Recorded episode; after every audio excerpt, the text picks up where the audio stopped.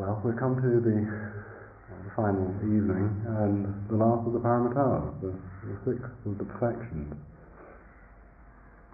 which is the perfection of understanding, the perfection of insight. Normally translated as the perfection of wisdom, the Prajnaparamita. The highest of the perfections, so it's claimed, out of all of all of them Everything else aims at the perfection of insight, the perfection of understanding. I'm not going to go into a lot of technical detail that we went into third evening when I talked about shunyata, but of course what the perfection of insight is, is the understanding of shunyata. Actually the understanding that all things lack intrinsic existence. And I want to make what I talk about tonight really in two parts. One a little bit more and Buddhist theory, and then talk about the practice of it. Insight, that's a wonderful word. Wisdom, by the way, is not a good word, and I think I might have said this to you, but I'll say it again because in the traditions, actually Buddhists accuse other religious groups of having false prajna, or actually accuse other Buddhists of having false prajna as well, having false insight, false understanding about things. So it's not wisdom that's indicated, but insight or understanding. Now this understanding is the understanding that penetrates right to the very heart of things right into the very center of reality, cutting its way to the heart of reality. Personified in Tibetan Buddhism usually in two figures. One very, both very interesting. Um, as you know, the pantheon of deities and goddesses and all sorts of things is actually one of the largest out of any religious tradition of that to be found within Tibetan Buddhism. Wisdom comes in two aspects. I'm using your translation, or insight or understanding comes in two aspects here. Personified, externalized, seen as external images. the first, I think I mentioned, certainly one of the nights, is the figure of Manjushri. Manjushri is depicted as a, a beautiful youth, very soft, very gentle. Above his left shoulder there is a book in a lotus flower, usually, resting on sort of kind of pad of the lotus. And this is the Prajnaparamita, it's the perfection of wisdom, sutra, from which, in a sense, the whole of the Mahayana tradition derives. In his right hand above his head he holds a flaming sword, which is the sword of gnosis, a sword which cuts through the ignorance, the delusion that binds us to samsara. But on the whole, Manjushri is a fairly gentle looking character. However, that's not the end of the story of the depiction of insight in the Tibetan tradition. They have another figure who's a little less pleasing. And his name is Yamantaka, or Dojidikche in Tibetan. And Dojidikche is, um, well, ferocious is the word. he has 34 arms, 9 heads, and 19 legs. I wonder how he gets through the door, but never mind. In every one of his hands he has a different symbol, and I'm just going to give you this to um, give you a feel for the different forms of wisdom. In every hand he has a, um, a different implement. And some of them are pretty ferocious. They're things like a flailing knife, you know, cutting skins off animals. There are things like a, what's called a khatvanga, which is actually a kind of trident that's got heads impaled on it. He drinks from a skull cup full of brimming blood. He wears a garland of severed heads. Now, this is a kind of wisdom or insight that doesn't tolerate fools lightly. And it represents the more dynamic aspect of insight. Any of you have delved into even just a tiny, tiny bit of Tibetan Buddhism, just even out of curiosity, to have a look at all these images that populate the world of Tibetan Buddhism, we'll find that there are two major forms, and I've just described them just in one example in the Perfection of Insight, which is the peaceful and wrathful deities, as they're usually referred to. The peaceful is obviously Manjushri, softer, more gentle, more coaxing. It still has a pretty hard sword, though, when it comes down on you rather guillotine-like, or there is a much more dynamic, powerful version, which is kind of cutting its way through to the heart of reality in a very dynamic fashion. It will not rest. And actually, Yamantaka, actually, the name itself means the conqueror of death. That which conquers death. That which conquers the death which is samsara. He tramples, by the way, he's uh, depicted usually stamping on some creatures, uh, which depict the corpses of ego, because that's what has to be relinquished in all of this. So insight comes in two forms. It comes in a slow, gentle, peaceful way, and it comes in a very dynamic form. And in many ways, the, the shunyata, which is talked about, is actually a very dynamic way. Nagarjuna within the tradition, this is in a sense the, the technical part of it all. Nagarjuna within the tradition is somebody who blasts through opinions, ideas, and everything else about the nature of the real, what it is we inhabit. The ultimate result really is the real is beyond word. The real is beyond the imprint, as he puts it, of language. However, you and I and all everybody else is immersed in it, in language. As we mentioned, certainly when we talked about Shunyata, our very language speaks of certain entities which we perhaps go on searches for, one of them being the self. We have these predicates of experience which pursues us to looking for the self which is underlying as the substratum for their existence. Nagarjuna tries to show us, and I'm not going to go into the detail, I'm just going to give you a taste of it. Nagarjuna tries to show us that in fact no theory, no idea about the way things are really holds up to close scrutiny. When I'm teaching my undergraduate students in the university, I usually describe this figure in the garden as a, a kind of philosophical virus.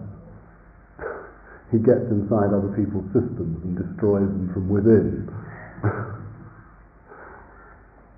what he does is he takes the very foundation of the thinking which constitutes any religious philosophical system and shows how it's flawed.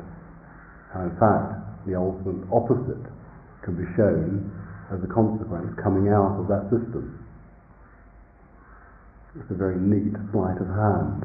And the cousin sits rather smugly back and says, I have no theory, I can't be refuted. Because he doesn't hold on to any theory about the way things are.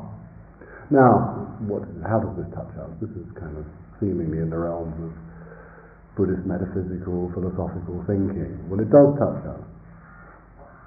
It touches us in many, many ways, and the most obvious way is, of course, forget thinking that our theories can ever bring us to the real. Forget it. None of the theories, according to the Nagarjuna, will bring us to it.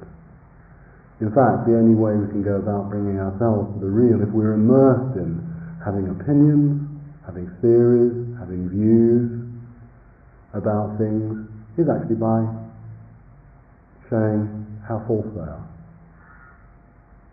Actually by taking them apart. Now, this doesn't have to be in a big philosophical way, it just means watch what we say, and you'll see that we're usually saying something is or something isn't. the two extremes of the logic that we have. Something is or it isn't. And he tries to show, as does oh, Shantideva, I won't go into Shantideva's chapter because it's so complicated, but uh, it's not you know, suitable for a kind of talk like this. But both of them try to show how none of these have any purchase on reality whatsoever. None of the theories, none of the things that come out of your mouth or my mouth have any real ultimate purchase on the real.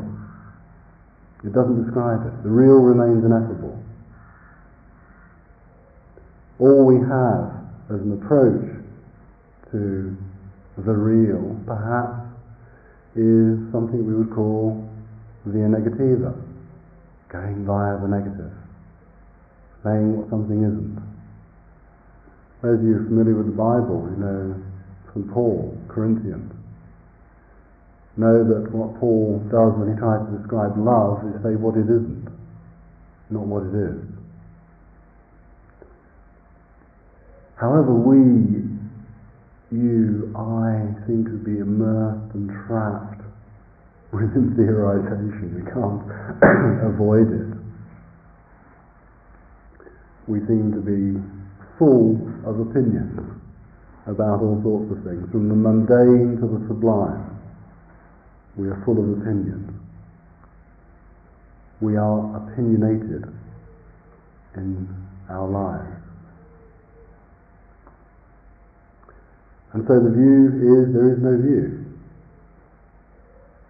There is no view about the nature of the real, only to describe it as shunyata, lacking intrinsic existence.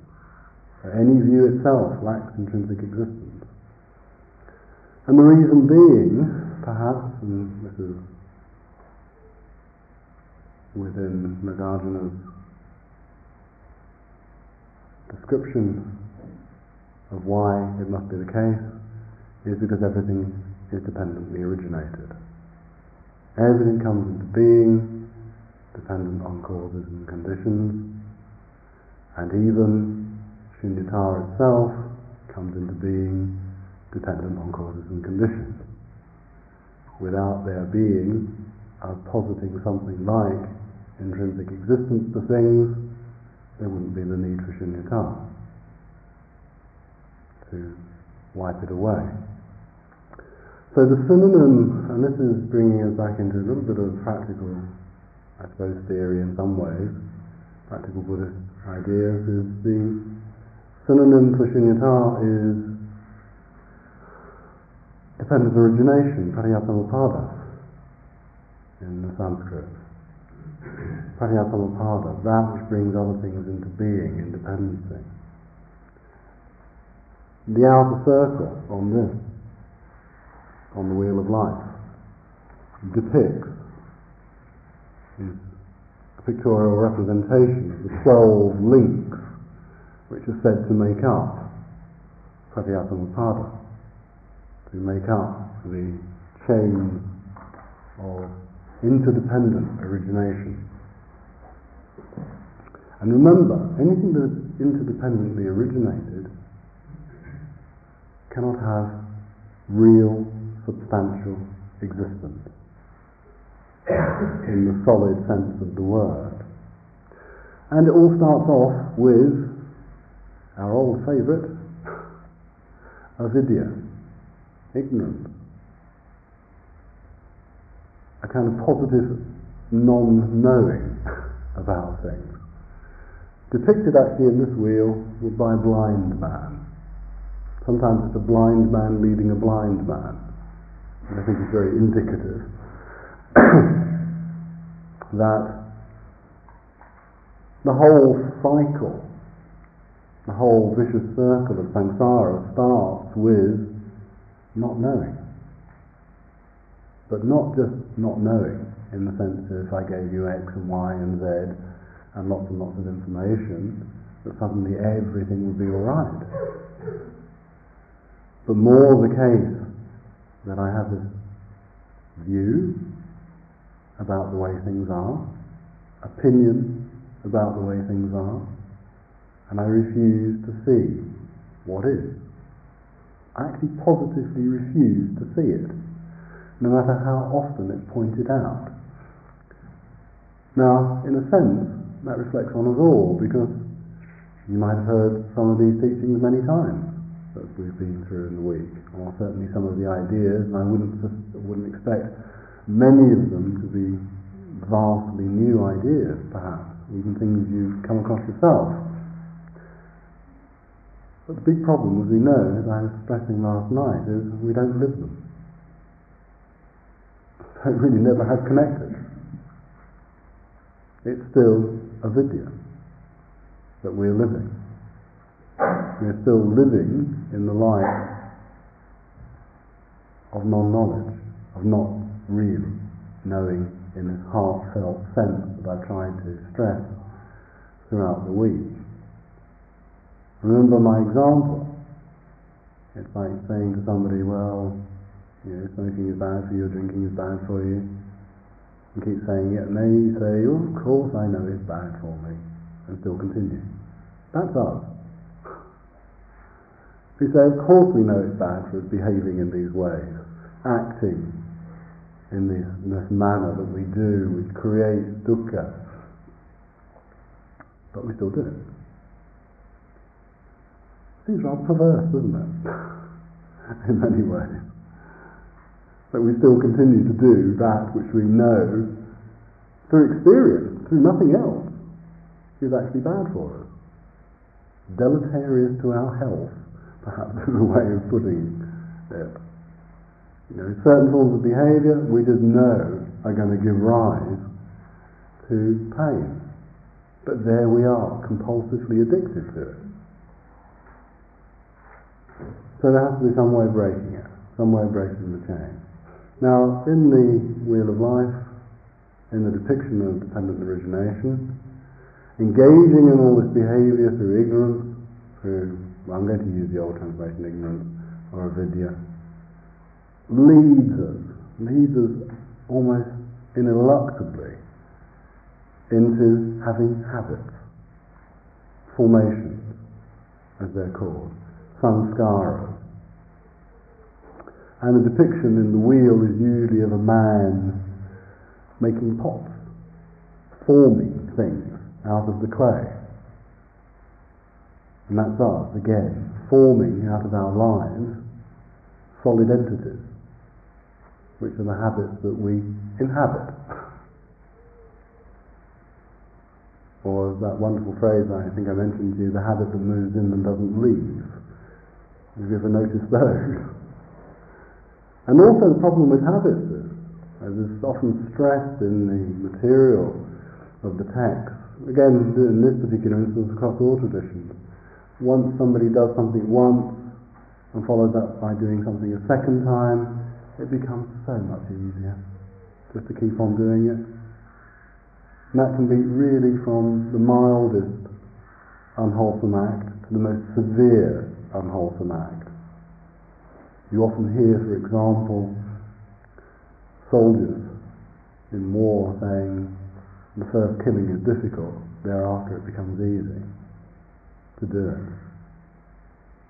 So that's how extreme it can be. Most of our habits, luckily, are not of that form, but they're deeply, deeply embedded in us. And if you sit here now, just here now, what you sit here with, unfortunately, I think the depressing news is we all sit here with our ignorance and our habits. Now, in the traditional viewpoint, they say, for example, that both these first two links in the chain of dependent origination are what come from a previous lifetime. Previous lifetime, how long ago was that? Was it your teenage years? Was it even earlier than that? Or was it two weeks ago? That's your previous lifetime. The way you built up your habits through a perpetual clinging to certain ways things are. Now it says, of course, the other thing you find yourself with at this moment, as you sit here, and perhaps sometimes seems a burden, is what's called consciousness. We sit here with our consciousness, right here, right now. Samskaras give rise to consciousness.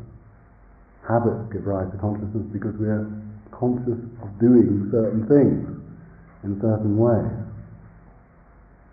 Again and again and again and again. And in Buddhism, it's interesting that consciousness isn't anything in itself. Consciousness only arises in dependence on an object.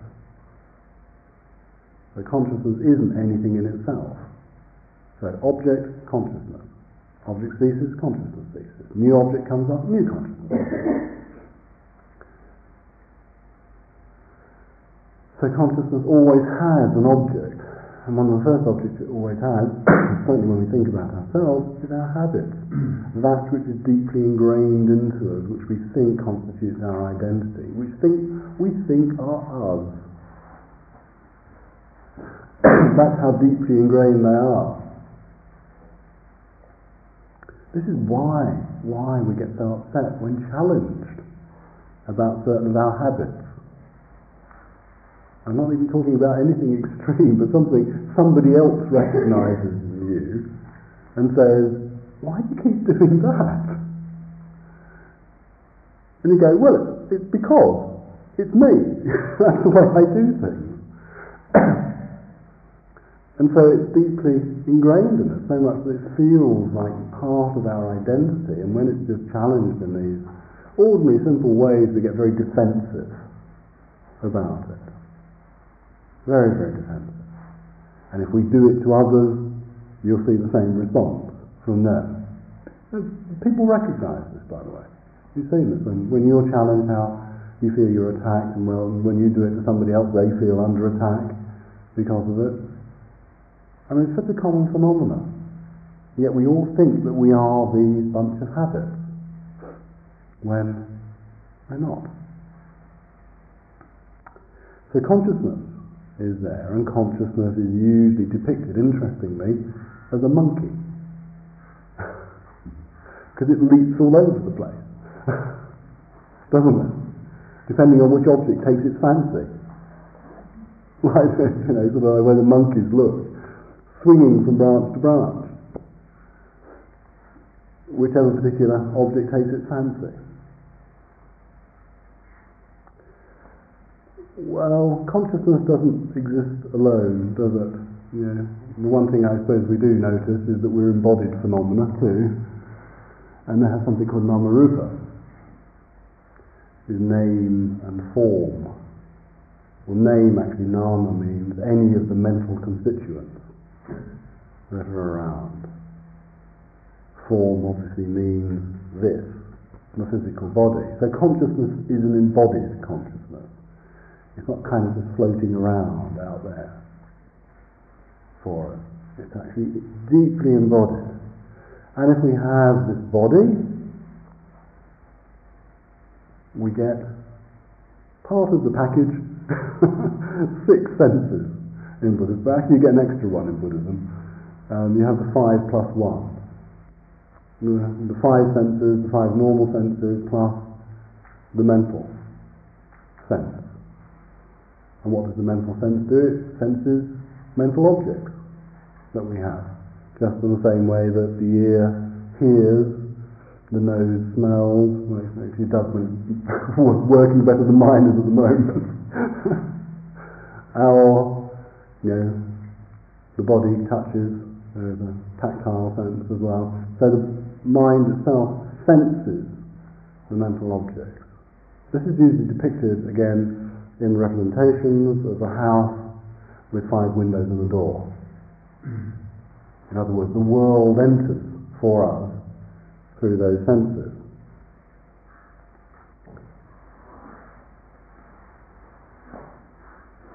Then we get, of course, now this is really getting into the psychological material, and this is quite important here, because this is the way that we build up our patterns. We get contact simply by having eyes, ears, nose, tongue, and a body to feel with, and a mental sense as well, then we automatically get contact with things. Yeah? My hand touches a piece of cloth. My ears hear what is outside.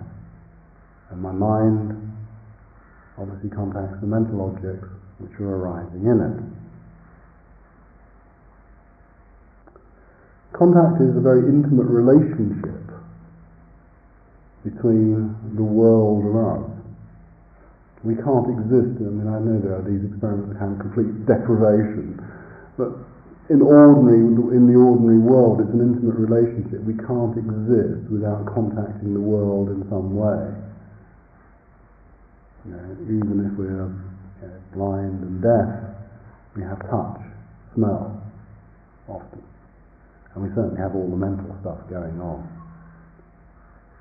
And so we can't exist, as I say, without inhabiting the world, feeling, palpating, touching the world in some way and being touched by it as well. And out of that contact, and beyond, by the way, this is showing the intimacy of because it's depicted by a couple embracing here in the representation.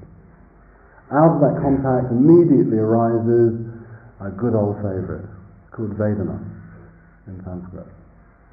Vedana is feeling, but let's not get all emotional about it because it's not emotional feeling. it's just feeling. It's the bare sensory input that we get that arises in us saying, I like this, I dislike this, and I neither like or dislike this.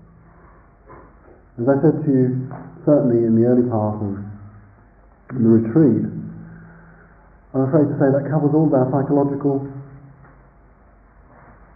sensitive, our ways of thinking about things. Ambivalence will fall in the middle. Or it can be, for example, ambivalence. Um, I'll say this very briefly because I want to move on, but very briefly, ambivalence can arise because a moment of like arises, followed immediately by a moment of dislike, followed by a moment of like. So it's a fluctuating thing. No, you know, like and dislike can't, in the Buddhist idea, exist in the same consciousness moment. But because it's happening so fast, it appears as if there is like and dislike at the same time. That's all. And so contact arises immediately on, uh, sorry, feeling arises immediately on contact with something. It's like that, isn't it? Usually. Might be in the grey area, but mostly it's in the kind of polarized ends, like or dislike. Interestingly, of course, this is what's used often in meditation practices to actually examine our likes and our dislikes, to see them very clearly in terms of our feelings. This is particularly the vipassana. In vipassana, what we get is, of course, the examination of I've got a pleasant feeling, I've got an unpleasant feeling, or was it a neither pleasant or unpleasant feeling? Or is that a pleasant feeling? Does it remain a pleasant feeling? Or does it suddenly turn unpleasant? And then back to pleasant. As we know, there's nothing like the perversity of the human mind for you know, liking and disliking. I thought you said you liked that a moment ago. that sort of thing that happens often to our to ourselves in the world of relations and people, of course, this is partly the way we divide up the world, isn't it? You know, it's a pretty crude way of dividing up the world. There's those we like, those we dislike, and those we couldn't care less about. because they don't come in even within our kind of field of vision most of the time. They're simply functionaries, often. And part of some of the meditation traditions open, try to open up the grey area so you're really beginning to see and have compassion for and feeling for, I mean in a genuine sense, not in the technical sense I'm using it here, for others in that big grey area. Because it's easy, isn't it, to develop good feelings towards those we already care for. And this is one of the techniques that's used in, in metta meditation. In metta meditation, you get you know, taking somebody you like and care for as the object of your meditation. Then you take the other extreme. That can often be quite easy, can't it? Somebody you dislike as the object to develop loving kindness or kindliness towards. But then you're asked to find somebody who doesn't fulfill either, fulfill either category. Somebody who you have neither strong feelings of like for nor strong feelings of dislike for. And they have to become somebody you can feel kindness towards. And over the years of talking to people, doing this practice, often that's the most difficult category to find. Somebody you neither dislike or dislike, because you actually don't see them most of the time. It's often just somebody who's completely functioning in your life. And so it's a big area to work on. So then we get, after contact, feeling, wow, we get the big one, craving. Craving in its three forms. Craving for sensory pleasure. One I'm sure we all recognize well. The craving for becoming, which we'll see later on in, in the cycle, in the wheel, in the 12 links. And then we have the craving for not being. And we can have all three mixed up together at the same time. That's how difficult things are for us. You we can want sensory pleasures, the sensory pleasures themselves can mean, be a means to, to obliterating ourselves in some way. Hedonistic overkill, where we just do too much of it. But also we can be that other stuff of wanting to become, wanting to perpetuate ourselves. And so it's not clear that when we talk about the three forms of craving, that they exist separately. They're very intermixed. And we wax and wane between them.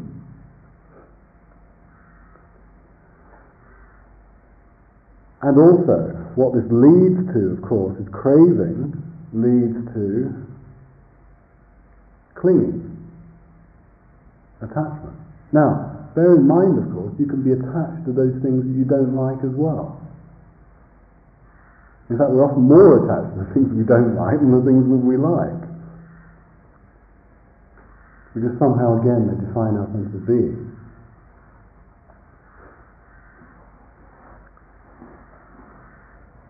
Clinging here, interestingly, of course, is again is depicted as a monkey, generally holding on to something, really refusing to let it go.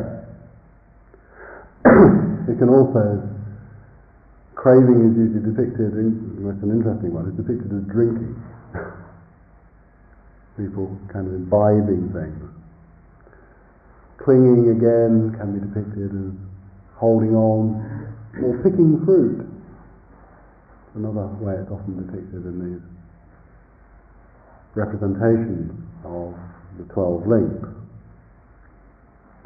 Well, if there's a pleasure or even sometimes something you dislike, you can't help but try to repeat it. And that's called becoming, bhava. Now think about it. sometimes our lives can seem like they're kind of governed by trying to satisfy the craving and by trying to manipulate all the events around us so that we get our pleasures. And we continuously get them. So you can even think about, you know, in, in the future, you know, when you're going back home, how am I going to do things tomorrow because I can get my bit of pleasure that I normally have, that I've missed out on for this whole week. how am I going to do it? How am I going to massage things so that I get it? in a more serious sense, that's what, exactly what we're doing with life all the time, massaging it, making it conform to our pleasures, trying to avoid our unpleasures. And so, in a sense, we're manipulating it, creating it, just perpetuating it. And so, bhava, really, as much as becoming, is perpetuation of the problem. And so we perpetuate our problems tracing it back through the clinging and through the craving that we have. I'm sorry, I'm, I'm not clear about why that's becoming. Why it's becoming? Because you want it to happen again. It's me. I want to happen, you know, and becoming can be either seen in terms of, again, future lifetimes, or it can be seen in terms of this lifetime. In other words, I'm sitting here thinking now perhaps of how am I going to get the thing I most enjoy when I get home? So it's about controlling the future. Yeah. It's about control. It's about manipulating situations so I maximize my pleasures. Sometimes it can be also maximizing my unpleasures, because that's the way I am. So the future becomes what you want. Yes. That's the, yeah. That's the whole point about it. The future becomes what you want because you map out the future in terms of my liking and my disliking, what I'm craving. What would happen if you stopped enough? What would happen? Yeah. Wow, things would be a lot easier. There'd be far less dukkha around. Um, because remember, this, you know, the word I used is perpetuation. What we're doing is perpetuating things. We're perpetuating patterns. And in a sense, this is why it's called dependent origination, is because it's, well, it's conditioned. Uh, it's also called, the, uh, sometimes it's translated, and I think quite a good translation, is the, the cycle of conditionality. It's the way conditioning is produced. Now you can see that, can't you? From, it becomes very clear, I think, from contact onwards, that this is the way conditioning is produced. You know, I contact something, I like it, I therefore decide I want more of it. And if I want more of it, I tend to hold on to it, so I don't want anybody else to take it away from me. And part of not having it taken away from me is to want to try and manipulate situations so I get more of it. Does that make sense? And that's what we're doing. So, if you can relinquish that, actually I think it's got to come further down the chain. You've got to relinquish craving and clinging to renounce the behaviour that's going to look futurely to maximising whatever it is you want. So actually the break in the chain has got to occur much earlier than that. Now, if it isn't, then it automatically gives rise, and that's why it's a conditioned chain. It's like there's no choice about it. This is the way it goes. Now, that will then lead us into, this is getting into kind of future lives, because this is all to do with your present, so called, in the um, traditional explanation. This is to do with your present, all the way up to basically becoming. And then we get birth again. In other words, you're reborn in a similar situation. Again, you can see that metaphorically and literally. You're reborn into another place, but with samskara. Because that's the way you build up your pattern. From having consciousness, which has already got some samskaras going on in it, and you build up yet more through the whole process until you are reborn again. Now, so, yeah, as I think I said to you, the um, nice little spoof movie poster that they did in Tricycle about a few years ago, you know, coming to you soon, old age, sickness and death. That's the last link in the chain.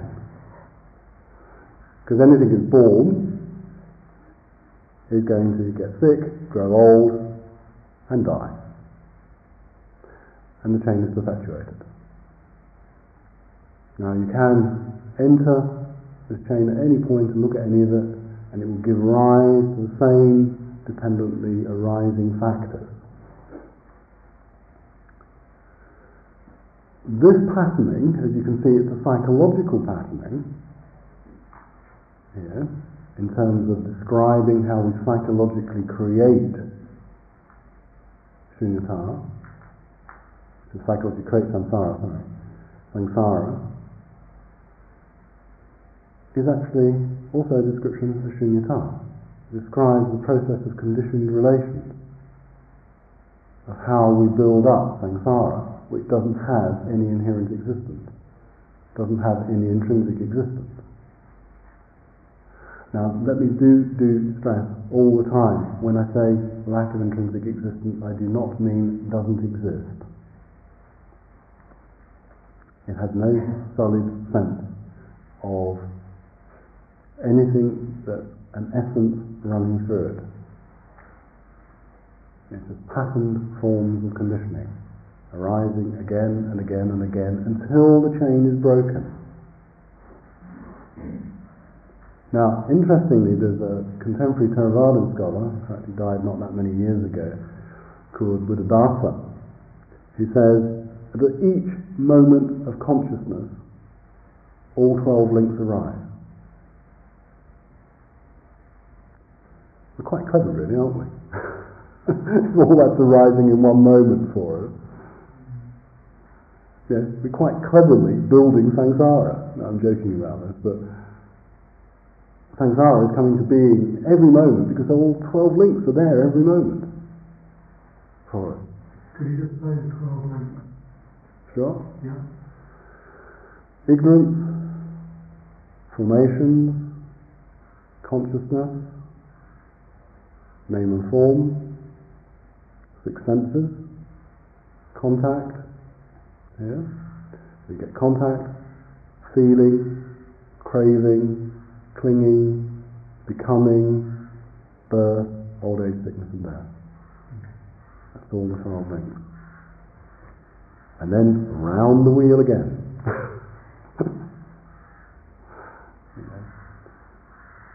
So you can't, until you start to break it, you can't get out of the cycle of samsara.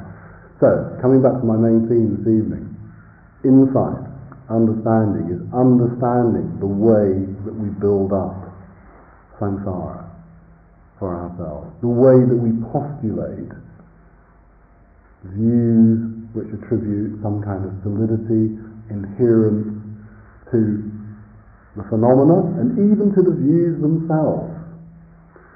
There is such a thing called truth in all of this. The only truth in this sense is the truth of shunyata, that things lack intrinsic existence. Conventional truth exists in levels on conventions, what we call true. As we know, that can vary from culture to culture, it can even vary from person to person, what we would stipulate as being true. And there might be a reasonable degree of consensus, but I would think even if we examined all the views in this room about what we would call truth and what is true, we wouldn't necessarily get that heavy a consensus about it. Noble Truths? Four Noble Truths, well, they're ennobling truths and they're kind of not to be taken as true truths in the sense of propositions that one has to subscribe to or believe in. So they're propositions which come to life only when examined. So when we normally mean, for example, in religious truths, we usually mean unexamined truths, that they a priori are taken as being true. It's only with experience that we understand the truth of dukkha. yeah, Martin. Um, how does awareness relate? um, you talk about consciousness, consciousness and awareness. Mm-hmm. Uh, insight comes from awareness. Uh, so, how does that relate to? How does it relate? Well, awareness is the, awareness of the dependent arising of any given phenomena. So, for example, the most common one that's used, and it's particularly used in the Vipassana tradition, is to actually see the arising of like and dislike or neutrality, neither like nor dislike, immediately on the contact of either sensation or a feeling. And then obviously sometimes tracing the subsequent clinging and craving that that induces for, or even the opposite, the aversion which it induces for that phenomena. So the first stage of insight is seeing the process itself. So the awareness is related to the person, but doesn't actually exist. The awareness is, well, the awareness is there within the process which is mind. Okay. It's not there as a person, as that, although personhood is a very good way of describing what we are, without the solid self within it. So awareness is just a function, something which is going on within this process and continua that we are. And no, so nothing exists from its own side, not even from its own. That's right. Yeah, that's right, because Nagarjuna describes, for example, and I just say this, because you might think, and some people have, and I noticed the book even in the library here actually, where one particular writer interprets Shunyata as being an absolute. Shunyata is the, the real absolute underlying all things. Totally wrong. Shunyata is the absence of all absolutes, including Shunyata itself. Because as Nagarjuna says, if you really, really are incurable, and you want to make shunyata into a something, then actually you'll find that shunyata is empty of inherent existence, of intrinsic existence. And if you get into that game, you get into an infinite regression of shunyata. And that's clinging and becoming. That's clinging and becoming. That's wanting to try and find the thing to cling to. And so this is the total antidote to clinging and craving. Because there is nothing to cling to at all. Now, when we talk about insight in the way that I started off this evening, we're talking about the penetrating insight that sees into the reality of that. And really, really takes it on board as an, as a kind of bodily experience of that. Because you can start off with bodily experience itself, sensation. Would it be true to the, the fully awakened mind breaks that chain at the first link, which, as I think I understand, is the about um, how he didn't recognise people until I started speaking. Mm. So it was like there's nothing there until the kind of active ego makes itself. Does that make sense? Well, to a certain degree. I mean, one way of describing the awakened experience is, of course, that you're not operating out of avidya at all, because there is no avidya. That's the awakened experience. Hmm. So you're not creating a cycle of dependence. In fact, this is why even in the Mahamudra tradition, or specifically in the, the Mahamudra tradition, why what you're aiming at is the spontaneous ground. So in other words, spontaneity does not exist within samsara. It's all conditioned production. Everything within it is conditioned. So, in a sense, until we really make contact with the ground, and I'm using the Mahamudra description, or even sometimes the Dzogchen description here, until you make contact with the ground of awareness from which all acts arise, then there can be no really spontaneous acts of compassion, no real spontaneous acts of insight. So this is why um, people who appear to be awake to some degree are so incredibly spontaneous Yes, and surprising. that's right. Yeah. Yeah. It's that spontaneous, that freedom that comes from a ground which in itself is no thing. That's, So, sorry, it's really simple, ignorant terms. You, you don't make any judgment at all, you just observe, hmm, participate, forget. and respond. You respond to what is there. You don't respond in other ways, in the way that we normally would respond, which is in terms of conditionality. Putting very simple language terms, it's a stimulus and a response. I see something, I see somebody, I like them and I dislike them, and I respond according to my conditioned contact and feeling that I have And towards the them. time, as you say, the next time you see them, you start all over again. Yeah. So every day, every response is a new response to a new situation, in a sense, to a new person. Too. That's the complete opposite, because us, we're worth walking around in a world where we fix things and people in order to deal with them. Yeah. And as I think I made a kind of crude example the other night, the person who's perhaps done one good action to you but then follows up with a whole sequence of bad actions, it takes quite a long time to cotton on because you're still responding to the first act, or perhaps even the second act that they've done to you. So we fix them. And we like to do that. One of the things I mentioned again, I'm kind of bringing in stuff we did the other, other night, is that we often fix people through their profession, through what they do. The big one, of course, through gender, too, with all the prejudices which are involved with that within patriarchal societies. There's an enormous number of ways that we fix, and generally fixing is to manipulate. That's the important thing to remember.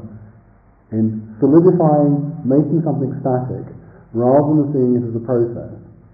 You know, in each one of you are processes out there. You're not things. You're not like that table which is still changing, but it's changing at a rate which is not identifiable, or so readily identifiable. You know, we could change that by pouring petrol over it and setting fire to it. That's a bit extreme, yes. Less than its own, it doesn't change or appear to change that much, whereas we change continuously, simply by consciousness itself being nothing in itself other than the objects that appear to it. They were changing all the time. Yes, um,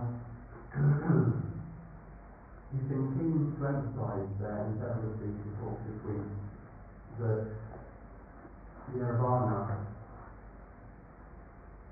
involves experience, um, but with dukkha extracted. Mhm. In the uh, retainers interdependent, interdependent origination, avidya is said to give rise to samskaras and then uh, to consciousness. Is that, uh, that that's being unloaded as consciousness or Uh, vijnana. vijnana? Yeah. Um, does this not imply that if, if we remove avidya, then we eliminate the possibility of experience? No. All it means is you eliminate the possibility of tainted experience. This is what's being got at. It's not so much that vijnana will disappear, consciousness. We're not talking about the Buddha being not conscious. What we're talking about is tainted consciousness. Consciousness which is full of, you know, I haven't put the detail in, but not full of kleshas or asavas. You know, kleshas are the defilements and the asavas are, you know, is a beautiful word, actually, means effluent. Maybe all the crap that's in your mind.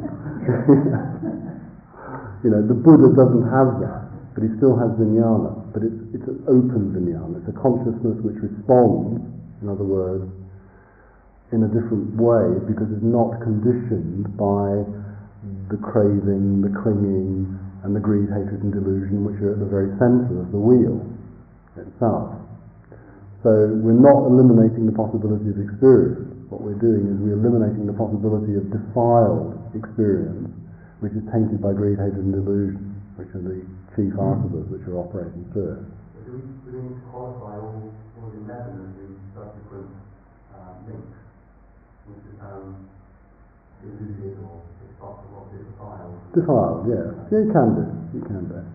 But you can take avidya out and the other 11. Well, that's a moot point.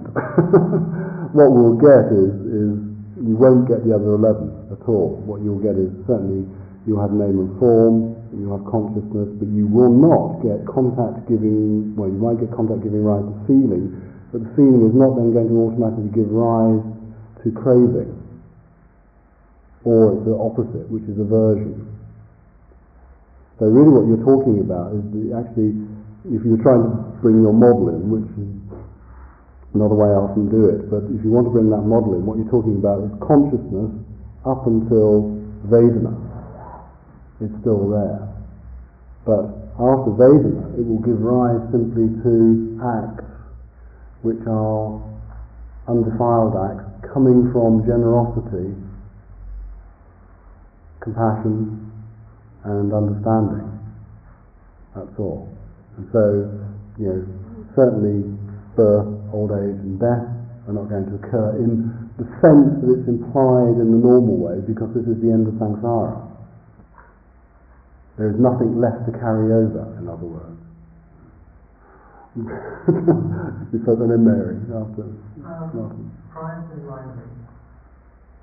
um, contact and feeling are automatic, right? Mhm. Is the, the insight needed at that point there, at the feeling, Mm. that's what it's needed. Yeah. As soon as the feeling arises, oh, I like that, you, you need to come in with a, with some kind of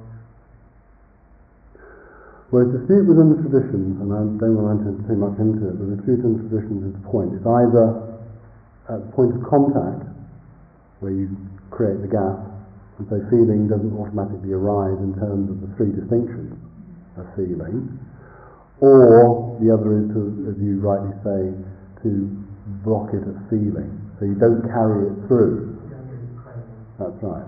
It doesn't go to the next stage, which is going to be craving.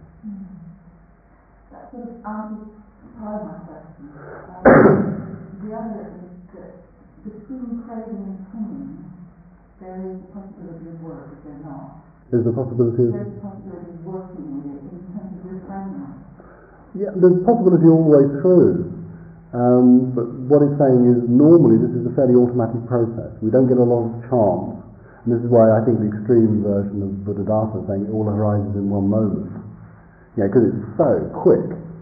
It's like that. You know, you find yourself clinging before you've known how you got there. But if you can see your craving before you actually reach Yeah. out and yeah.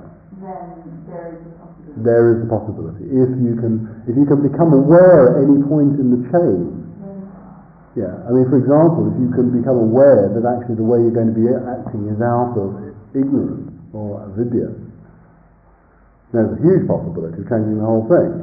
But mostly we don't even see that because the avidya and the samskaras are so deeply embedded in us that we're going automatically through the chain. So actually we're working mainly on the part from contact through to becoming.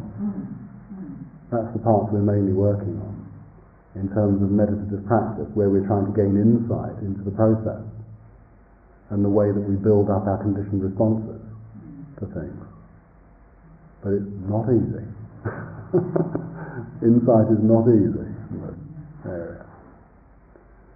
So insight is, is insight into this chain, the way this chain works. And then understanding, of course, the chain itself lacks inherent existence. Yeah, because it is dependent arising. And anything which is a chain can't substantially exist. Which is why you can dissolve it too. How, um, you, you talked about awareness being associated with the process. hmm Um, what's going on if a person who um, spends a lot of time meditating in their awareness or seems to change over time? They seem to be more aware or to have more awareness or doing more awareness to situations. hmm What, what, what's going on in terms of the, the body, the mind, the person, the process in that? Well, we can talk about it in a, in a kind of metaphor, which is the, widening of the field of vision. Normally, our field of vision is quite blinkered. And awareness is widening it out. So we tend to take in much more of the picture. Now, when we're in our very blinkered state, of course, we're just operating almost automaton-like. That would be the lack of awareness. The moment I say, hang on a second, why am I working like that? Why am I in this position? Dukkha, first truth, noble truth. Why have I suddenly discovered that I'm in a position or experiencing pain or anxiety or distress or whatever you want to call it, in a similar way, Why it widens just the slightly. Because I'm now going to start to look for the causes of why I'm doing that. And so therefore, it's this widening process that you're going on. Awareness is a kind of can opener that opens up what is. It's the tool. Questioning is part of that as well, I might add. And traditionally, within Buddhist traditions, questions are there to open up the nature of the phenomena that we're dealing with. So why is quite a good, uh, quite a good question here. It's the question which widens your awareness of things. and so that's what's going on, it's the widening of awareness when we say that somebody has changed, become more aware. Would you say that there's an, an energetic component to that? and how do you mean energetic? Well, hard to say. Um, well, again, I suppose it comes back to my experience around these, these various Advaita teachers, that that seems to be when, uh, when I said the kind of transfer of energy, which is, to also be a transfer of awareness of some kind, Hmm. so that the quality of awareness has what I can only describe as an energetic component which kind of carries. I don't know. Well, I, I think, I suppose if I was using those terms, which are not ones I tend to use myself, but I mean, I would describe it as moving from morbid awareness to dynamic awareness. In other words, there's a morbidity about most of the awareness that we have. It's kind of dead. Yeah. Yeah. You know, that's what we talk about, people being unaware, thick-skinned. Um, but if it becomes more active, what you're calling energetic, then it becomes more dynamic. So increasing the dynamics of it. Well, experience physically, I think that's Yeah. what I'm, it's sort of the kind of intellectual. No, no, no. I'm not. I'm not implying any of this is intellectual. Actually, it's much more just a dynamic process which is going on within all of us. If we will let it, if we will energize it, give it attention. You know, I'm using metaphors here, which are very difficult because we're talking about something which is part of a process. But it's that movement from thick-skinnedness unawareness, insensitivity, to sensitization that we're moving towards. That is what awareness is. It's also sensitization. Now, most of us are fairly desensitized in certain areas. It varies from person to person. And if one was saying again, a, kind of generalized statement, and bear in mind generalized statements don't always hold totally, but as a generalized statement, Buddhist path is one of a path towards sensitization, because it's certainly, for example, a sensitization towards others, a movement towards, a sensitization also towards the physical world that we inhabit, a sensitization towards our own mortality, our own impermanence, all of which we can be unaware and thick-skinned about. And so the path is that path of sensitization. I'm not going to go into it again, but the way, for example, I try to make you, you know, bring some awareness into the idea of even simple things like bodily gestures on one of the evenings. You know, how we can instantiate, we can be gestures of awareness and gestures of compassion. Our body can show that.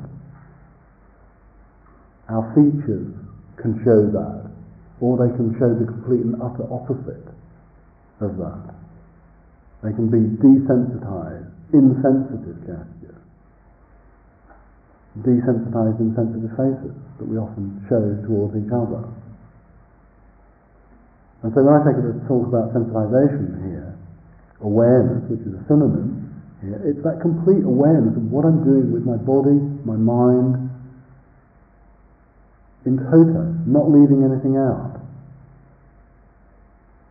And this body mind is also this witnessing presence in this world, too. And we can be completely and utterly cut off because we are narrowly confined down to our own small areas of concern rather than having this wider sense of encompassment of being able to encompass, almost in a mandala-like fashion, the world. Yes, Martin. Um,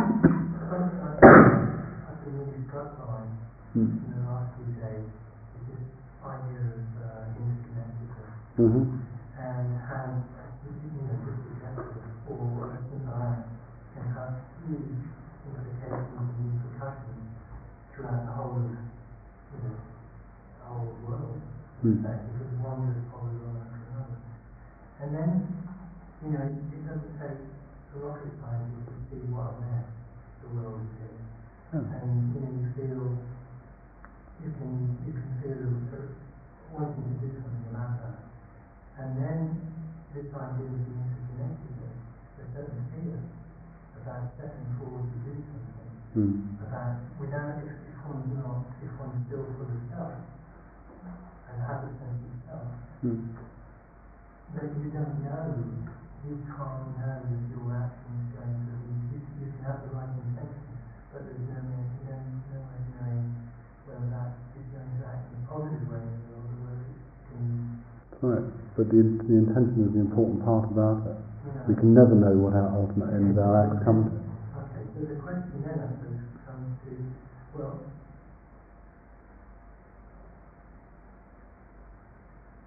spending more time doing long retreats, blah blah blah, etc., with the intention of awakening Mm-hmm. for the benefit of all beings, versus being in the world, um, making a message in, Hmm. trying to. And it's something that's quite relevant to me at the moment, Mm. based on my ceremony. Mm. Do you have any, um, Well, I mean, we talked about, the, I mean, let me start with the first part of what you were saying. We can never know the ultimate intent, the ultimate ends of our acts. We cannot see it. We are, we're not omniscient. unless uh, Well, even even within the Buddhist traditions, there are disputes about the omniscience of the Buddha. I'm not going to get into that one. But given that is the case, this is where we are. We're not awakened. None of us are in this room. We're not awakened. So we do not know the ends of our actions. However, the one thing we do know is about our intentions behind our acts and trying to get clear about what those intentions are behind our acts. Now, if I act, let's say, with a good heart, and that's quite difficult to do, not just a kind of mental intention up here, which is an intellectual thing, but I'm acting with a good heart. I'm genuinely wanting good to come from this particular act. And okay, we might not know the ends of it, but at least you know, this is wholesome behaviour. Whereas the opposite is the case, you know, if we're acting from unwholesome intentions, from an unwholesome heart, again, we still don't know what the ends of it are going to be, but probably it's going to be pretty nasty. Like the unexamined act that I said, just the kind of flippant gesture, the flippant brusque remark that we can make to people, and how it's going to snowball, how it's going to ramify through other people's lives, touching so many, because, as you said, interdependence is, is our state of being, this is what it is. In terms of, and I'm not quite following how the second part led on, but uh, in, in terms of the second part of your question, doing retreats and living in life, you know, making the mess of it as you put, you know, this has got to feed into that. Retreats, no matter how long or how short, have got to feed into our intentional acts within ordinary life. As I've said on a number of times, it's no good as having the best, best intentions. Oh, I can sit here, for example, because it's peaceful, things are set up in such a way as to be a very pleasant environment. I can think here and have wonderful thoughts about others, but if I don't have them down in the world, out in the world in ordinary day-to-day life, it doesn't mean a jot. I mean, I'm being quite brutal about it. It really doesn't mean a jot. That's where it's got to be in those ordinary acts. maybe we come back with, um, say doing something like a tree or something like that with the intention, um, basically what I'm talking about is putting off Hmm. being disturbed in the world Hmm. by uh, kind of focusing on self growth, whatever. Hmm. Is that serving? Can be for some. I wouldn't want to make an equivocal answer yes or no about that. It can be for some. Some people might have to go through that kind of training to do it. Is all I can say.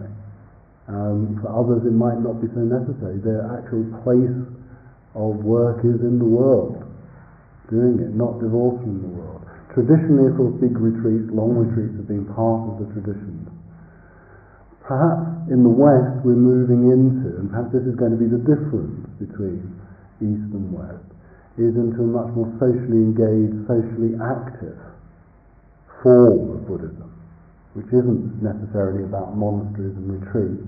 And the retreat might be just simply the way that we come, you know, the place we come to, to intensify our practice, to go back out into the world, to go back out with the strength and with stability of mind, to engage with people. That's just a personal view about it. Question left over from last night, Okay. which you asked me to Alright, okay. uh, about subtle mind Yeah. subtle thought.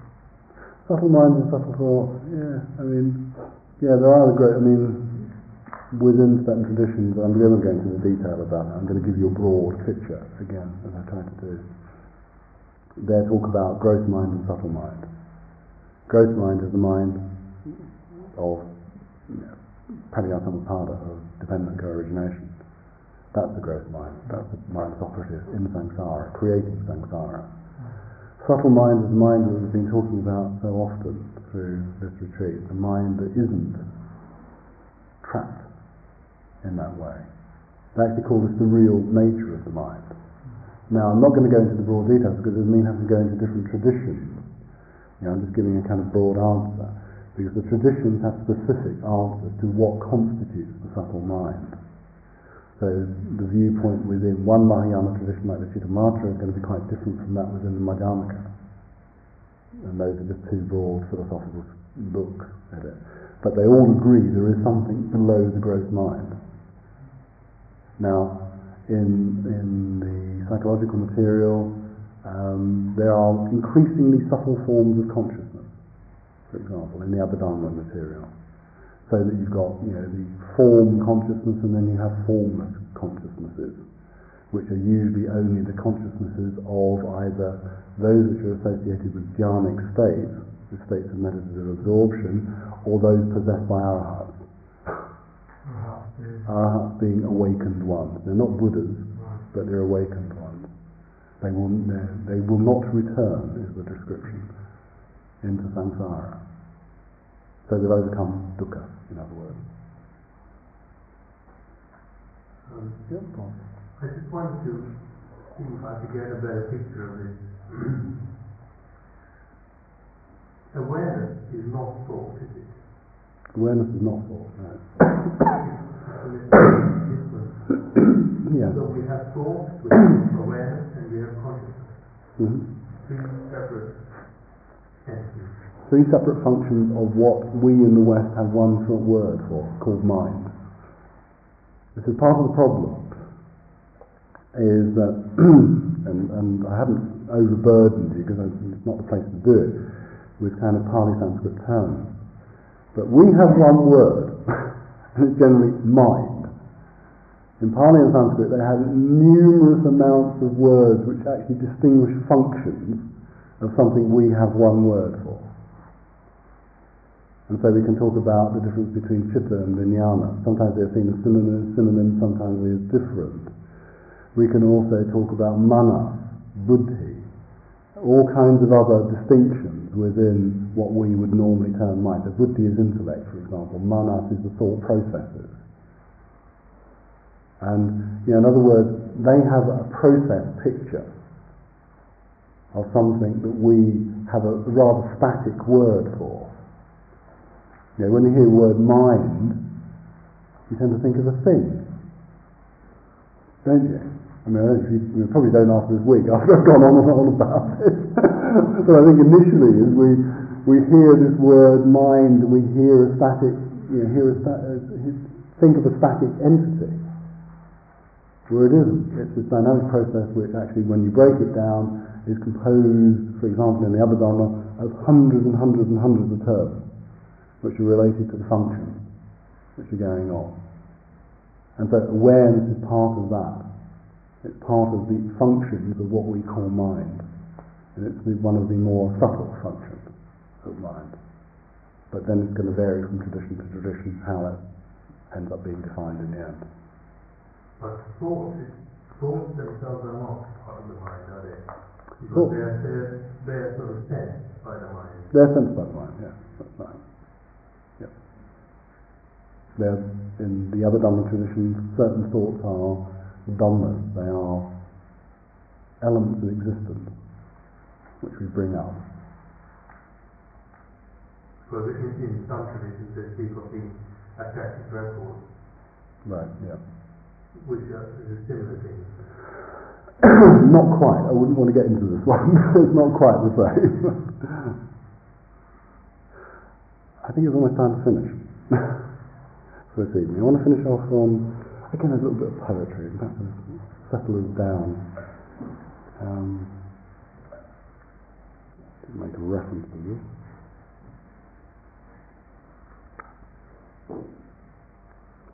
Yes, I mean, I think this is a beautiful way of expressing what we are in terms of our impermanence. Remember, as impermanence in process rather than thing. And this is again is Rilke. And there's nothing more perhaps impermanent than the face and what the face expresses, isn't there? It changes continuously. Some philosophers in recent European thought have talked about the, the infinity of the face. The face that expresses an infinity rather than something which can be seen as a totality. So you, in a sense, always evade me, even with your face. And this is what the author says, and it's been very short. I'm just quoting a tiny bit from out of the poem. Appearance ceaselessly comes and goes in their faces. As morning dew rises, we lose what was ours. The heat steams from us as from dish, dishes uncovered. What of our laughter? What of the watchfulness?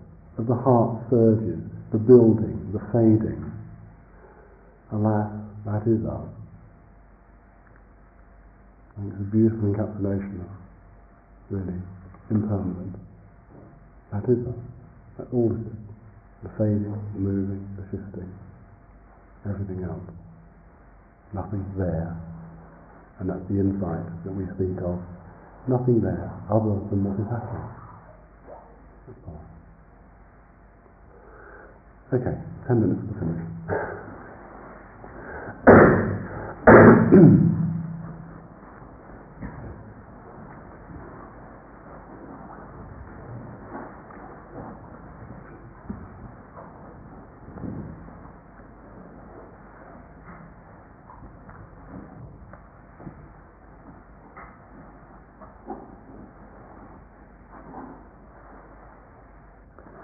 Okay, just settling ourselves, and then when you're ready, having checked out how you are after the discussion, the talk, the activities of the day, then just move into watching the cycle of breath, watching its rise and fall,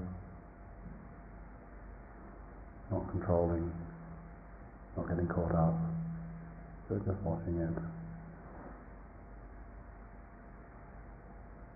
And if thoughts arise, don't worry about it. Witness them, notice them, befriend your demons if there are demons there, be kind to them, but let them go and bring yourself back to the breath. Being as kind as you can with yourself, no harshness, no violence involved. Just a gentle process.